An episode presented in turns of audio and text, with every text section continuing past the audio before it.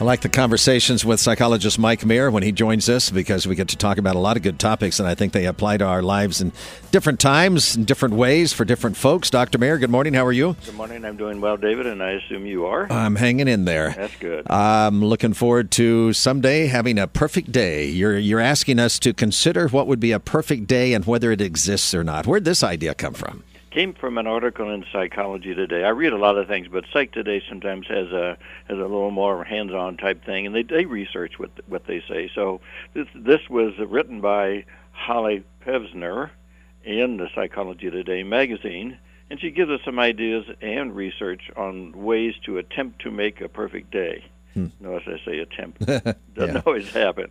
And a few of the suggestions are: first of all, waking up you need to determine how much sleep you need, generally seven to eight hours a night, which is true.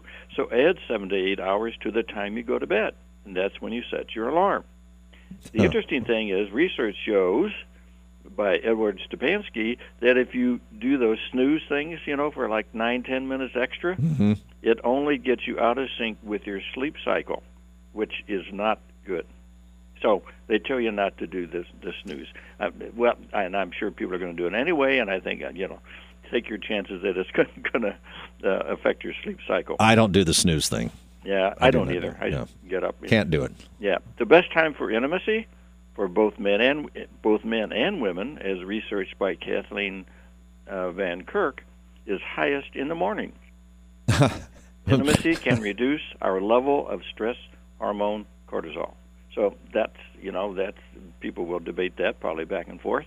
Breakfast. Eat within one to two hours after waking. Psychologist Ellen Albertson states that your brain is only two percent of your body weight, but consumes up to one fifth of your body's energy intake.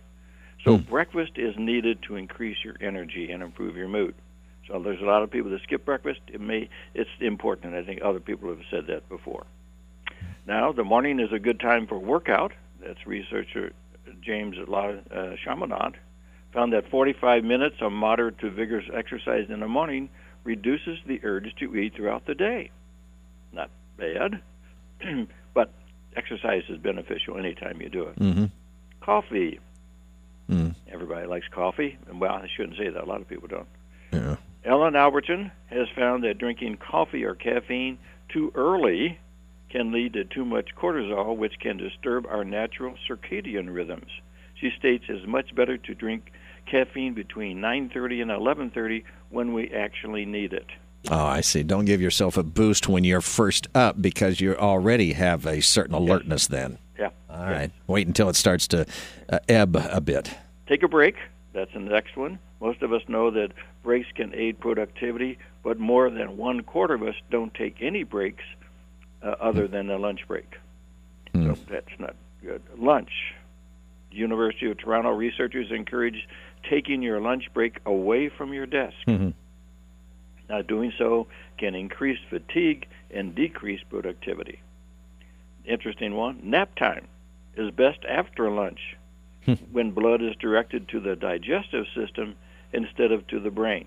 If you can't nap, which most of us can't, then do tasks for a while that don't require a lot of mental energy, which makes sense. Yeah. Have a snack. That's important. Um, Albertson says healthy snacks are good.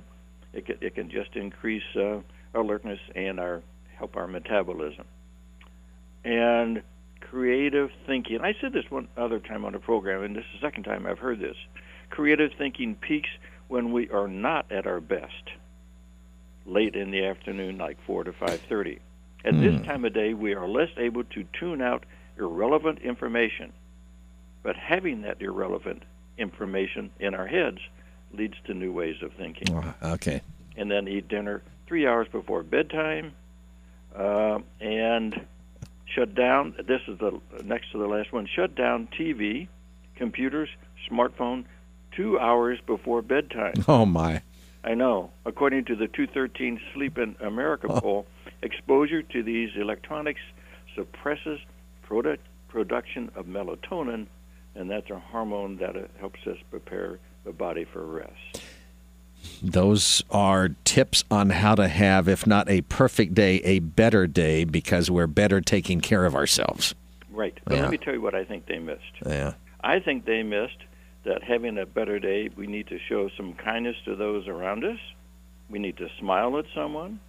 We need to look for the positives in our day and be thankful for what we have. I think those positive things can also make your day a little more perfect, not just, you know, all the patterns you do, but I think those patterns are important too.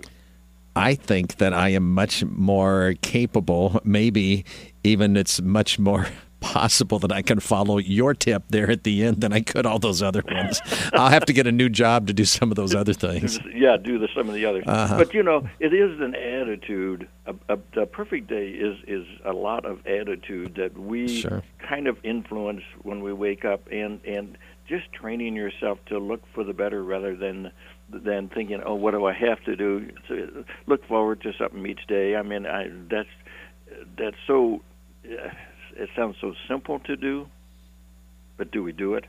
Mm. I think we forget.